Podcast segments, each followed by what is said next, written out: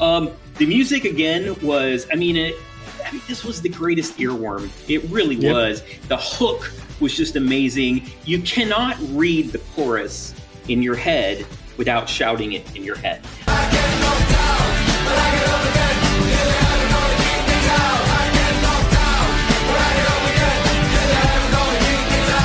Like when you read I get knocked down, but I get up again, you don't read it like that in your head. In your head, you're like, I get knocked down. But right, you just can't help it. That was just so brilliant. I do not know how these anarchist dudes came up with such a brilliant piece of pop music.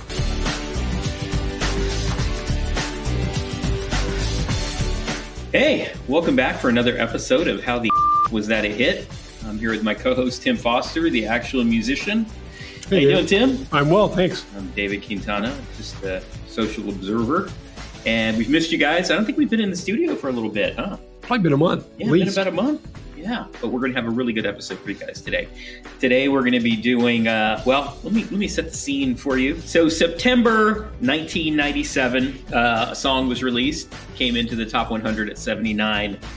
November 29th of 1997. Here's what was going on in the United States. The California passed an initiative to get rid of affirmative action. You remember that? I do. I forgot. What was the name of that guy? Uh, Ward Ward, Connerly. Connerly. That's right. Roger Clemens won, won his fourth Cy Young Award.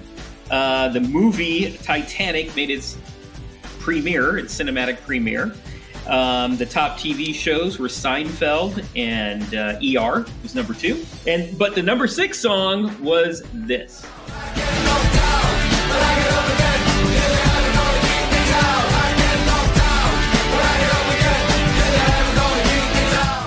And that was Tub Thumping by Chumbawamba. I And you all know it because do. everyone does. You probably don't know the name. Like a lot of people don't know the name, but obviously, if you clicked on this, you probably knew the name. Um, but you know what? That was a horrible time for music. I looked at the top five. Let me give you the top five Okay. songs in front of Chumbawamba, and it just gets me really upset that it didn't make number one.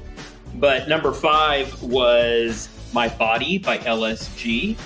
Never heard of it. yeah, me neither. Uh, My Love is the Shh by Something for the People. Couldn't pick it out of a crowd. No, Uh, number three was How Do I Live by LeAnn Rimes. I know the who. song, I know who she is. I don't know the song. Number two, You Make Me Wanna by Usher. Eh, it was fine for the moment, but utterly forgettable.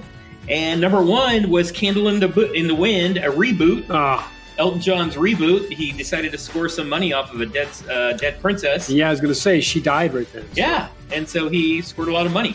Um, but yeah, that that was the year, man. Like, and I was looking at the whole top twenty. It was horrific. Boyz II Men, like in some of their forgettable, you know, slow songs. It was just a really, really bad time. You know, and I got to say, my timing was perfect because I don't know that I turned commercial radio on once in Oh. 1997. you know what? I'm sure I did. Probably wasn't worth it. Yeah. After looking at this top twenty, was not worth it. But Chumbawamba, which was a working class anarchist band out of Leeds, Yeah. in the United Kingdom, they uh they came up with the number six hit and maybe the most memorable hit out of that entire top twenty. People today, we uh, I was talking to a 24 year old earlier today, and I said, "Do you know the song Tub Thumping?" She said, "No," and I go, "I get knocked down, but I get up again." She goes, "Oh yeah, I love that song. Everyone knows that song. Everyone knows that Even song." I, who probably didn't turn on commercial radio once in 1997, knew that song. Chumbawamba got the last laugh. Yeah, Yeah, it really did. Even on even on Candle in the Wind. I don't think a lot of people know Candle in the Wind. I mean, a lot of lot of women over the age of sixty know Candle in the Wind, but I don't think twenty three year olds know Candle. You know what? I bet you they do. You know the great story, the great thing about this story of Tub Thumping and Chumbawamba is that it's like Star Wars. It's like it's like a journey. Yeah. Like, and there's a definite beginning, a definite middle, and a definite end. And honestly, they get their they get their pot of gold at the end of the rainbow. I, I like this one. I was like, I don't know where this is gonna go. And after I, you know, did all my research, I was like, I, this is a good one. You know, and I got to say, like, again, as a person who was never really into pop radio at that time, that song really stood out. I'd hear it when I go shopping, Uh-huh. or you heard it over the, the radio in the mall or whatever. And it stood out and it was weird, even though it was not weird in the way that their earlier records had been or their earlier music was. It was weird compared to everything else. And it definitely has sort of this chaotic element to it that is so charming it makes it work. Yeah, it does. Well, let's talk about their name. So, how did they get their name? Like all good anarchist bands, they were busking in Paris. um, which of course I think you have to do, right, to get accepted into the anarchist band uh, movement. And so they were busking in Paris, and of course there were some North Africans who were busking with them. They decided to join, and being the good, you know, anarchists they were, they were like, "Yeah, join us. We love your music. We shall, you know, make music together." And so they did. And so the North Africans would be humming, not humming, but they would chant uh, "Chum Chum de Wayland," "Chum Chum Ba Wayland." Hmm. And they were like, "Oh, I like that. I like that." And again, as a good anarchist band, they're like, "That doesn't mean." Let's adapt it, right? You know, let's call ourselves, you know, whatever. We have to remember four of the five members came from a punk group called Chimp Eats Banana. Yep, but also four of the five members. But if you look at their Wikipedia page, there's probably like 15 members. Dude. Because people were going in and out. Because it was, again, it was more of a collective than a Yeah, it was a band. I mean, the other thing I love is that they also would switch instruments. You know, like we'd see them at one show and they'd have the lineup of the people would be playing instruments, and then you'd see them again and they would have switched, and the drummer all of a Mm-hmm. sudden would be playing the guitar or vice versa. And they were just like, yeah, so. I mean, the Beatles weren't doing that. I mean, they were on the record, but you know, live you didn't see, you know, suddenly Ringo playing the bass. Well, they, they, they felt like they wanted something that had an edge to it, so they felt that they, they felt Chumbawamba was snappier off the tongue, so they adapted Chumbawamba. Apparently, it was. and they were they were joined by a vocalist. She was not in Chimp Eats Banana. Kind of a cool name. Yeah. Um, she was a vocalist on her own, and she came, and she's the woman. If you've seen the video for Tub Thumping, that's the woman that you see doing the singing. Her name was Lou Watts. Um, so she joined. Um, they were part of, and you might be familiar with this because you come from that hardcore scene. They were what they called part of the cassette culture Yeah. where they were and so after you know they started in 1982 right? So they had started like 15 years before they had their hit. Exactly. and They they, paid their dues. yeah they did. Like you said they were they were living they were squatting in a house in leeds collective food you know they would all write together. They would get pissed off at somebody go write a song and then go join a protest and play the song. Yeah. like that was kind of their life.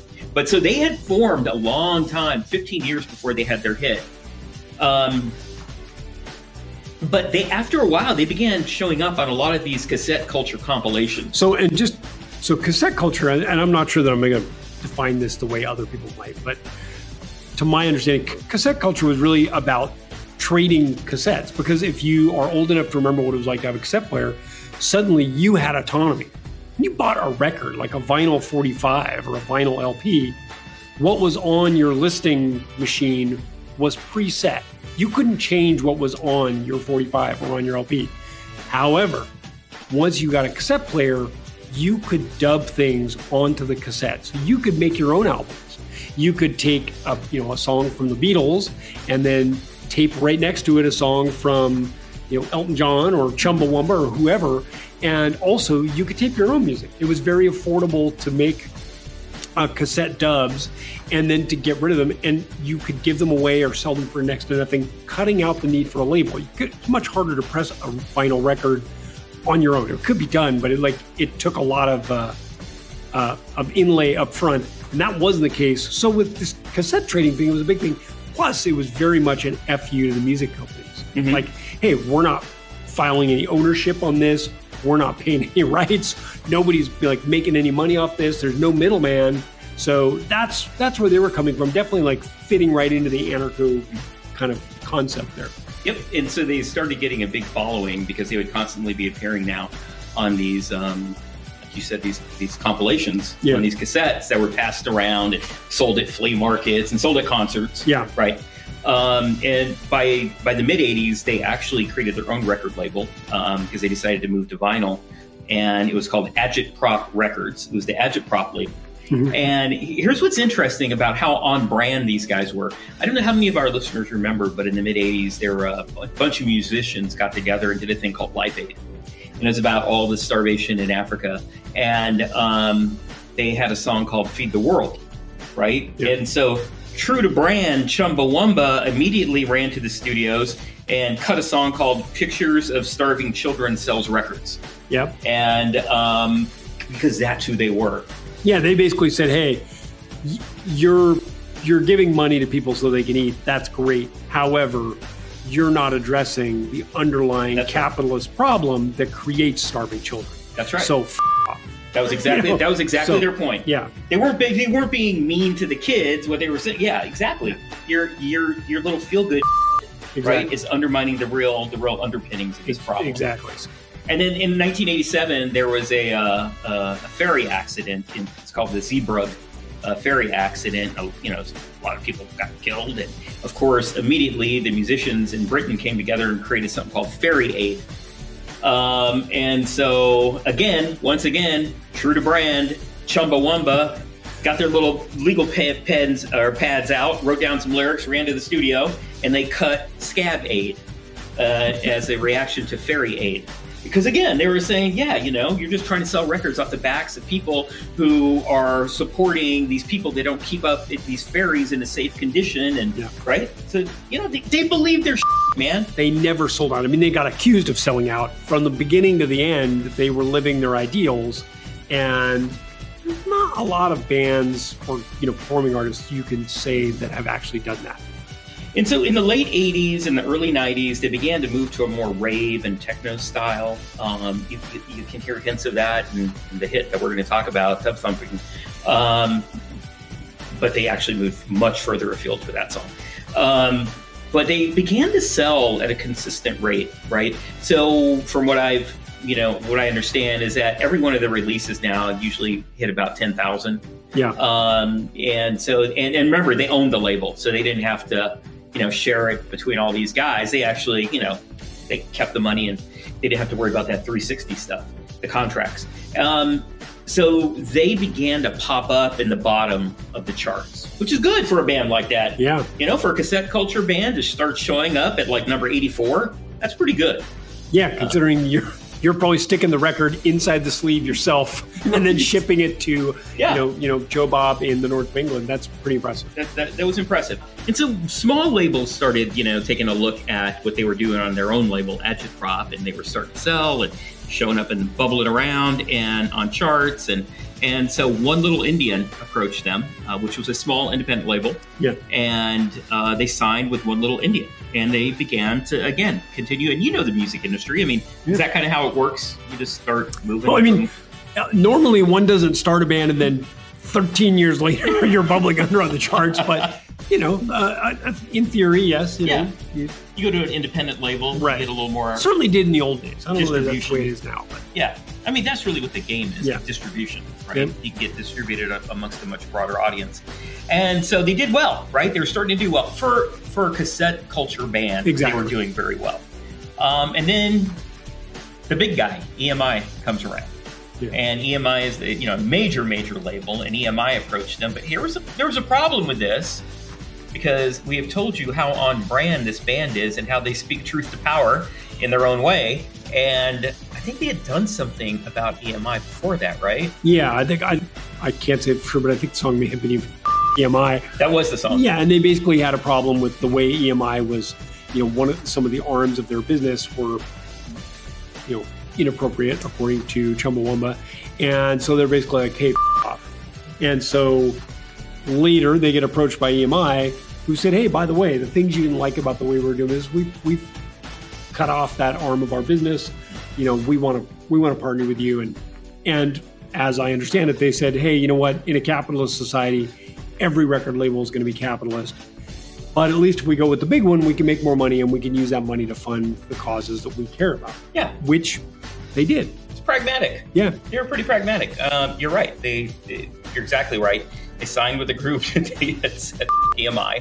It was on a compilation, Yeah. and they're they're they're uh, they're part of that compilation was a song called "Fuck EMI" because they didn't like what they were invested in. Yeah. Um, so what's really funny though is that their their fellow anarchist punk bands did not take this well, and in Of course. fact, they put together a compilation and on the compilation there was a song that was uh, titled barefaced hypocrisy sells records which was yeah. reaching back to their song right about about live aid and um, a big hit at chumbawamba And So- fair enough. I mean, you know, like when you set yourself up as holier than thou, people were going to throw stones. So that's the way that goes. but I kind of like what they're saying. I mean, Sure. I don't know if it's true. I mean, I do like what they're saying, but you also got to understand, like they're like, oh, you got me, you, you got me. it was their only option. yeah. Well, we're doing it so we can spread the message. Exactly. okay, whatever.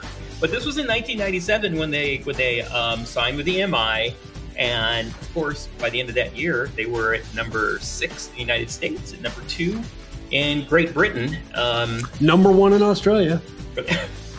number one in Ireland, Oh, which of course they would be with Danny Boy, right in the title. Got to be number one. Yeah, Danny Boy. Danny Boy's a big part of that song. Oh, in, you said in the title. No, no, no. Oh. I meant in the words. Got it, okay. In the lyrics. Yeah. Yeah.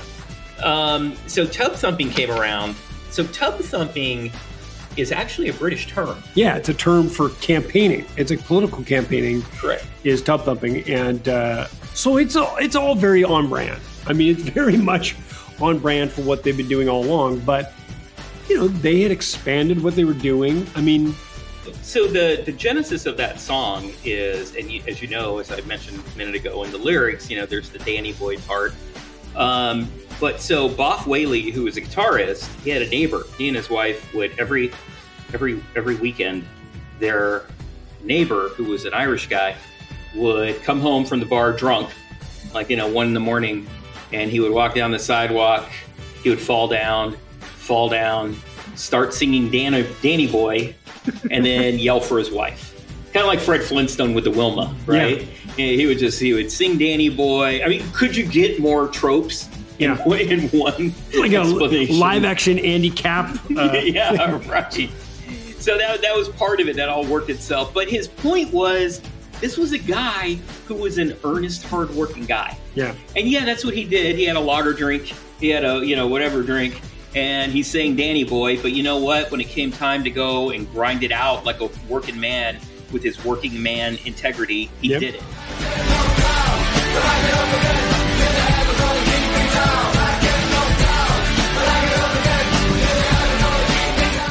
Was a working class man, and that, so even in this song, though you don't know it, Yep. it's rife with with politics, right? With Yeah. class politics.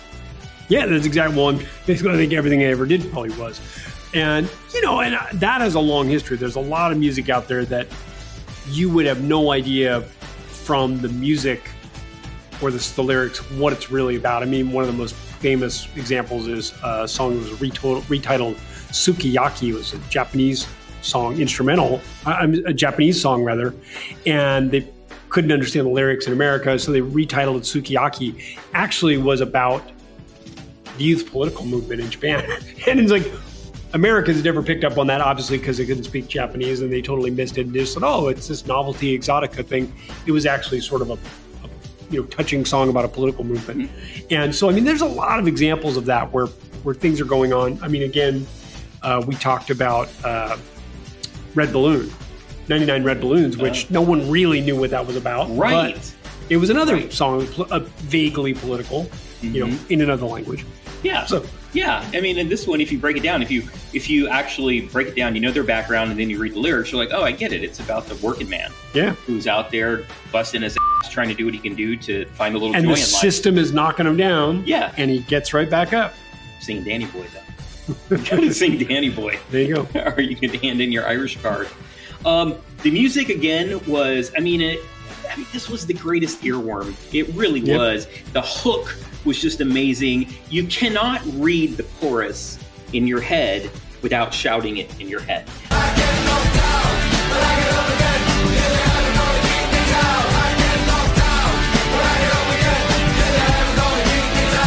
Like when you read I get knocked down, but I get up again, you don't read it like that in your head. In your head, you're like, I get knocked down, but right? You just can't help it. That was just so brilliant. I do not know how these anarchist dudes came up with such a brilliant piece of pop music. Well, let's take a little sideline. And I think the lesson we learn here is that what we think of as talent, you know, I mean, the, the general idea that people have about talent is like, oh, you're a talented person, it's just this magic thing that you were gifted with.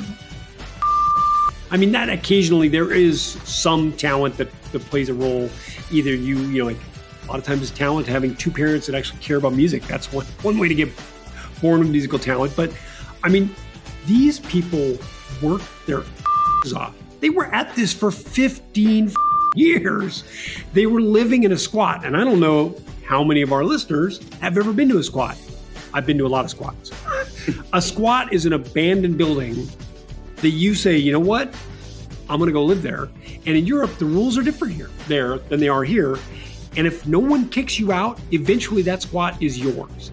And so a lot of times squats don't have running water, they don't have heat, they sometimes don't have electricity, they don't have gas. I mean, it is an abandoned building that you're living in, and maybe you can, you know, get some water to it and electricity to it probably, but maybe not.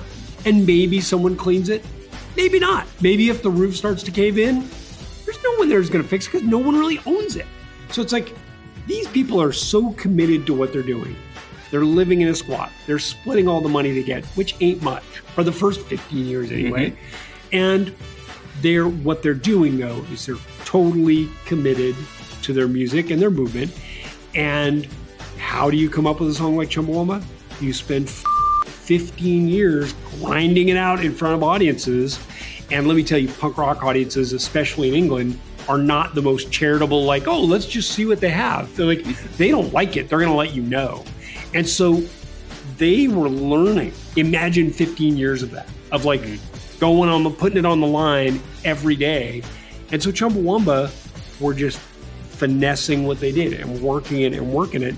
And eventually that work paid off. It did. I mean, there was some luck involved, obviously, but I mean, it wasn't all luck. And we have to admit that would not have happened on one little Indian light. No, probably it not. It wouldn't have got the distribution. It wouldn't have got the support. Yeah, very unlikely. Yeah. yeah. So moving to the big label did help them get out there. And you know, they stayed true to their brand at the at the at the British Awards. They uh, they poured. Oh yeah. They, did they pour beer on the top of one of the uh, executives' heads? Uh, no, I think it was an elected.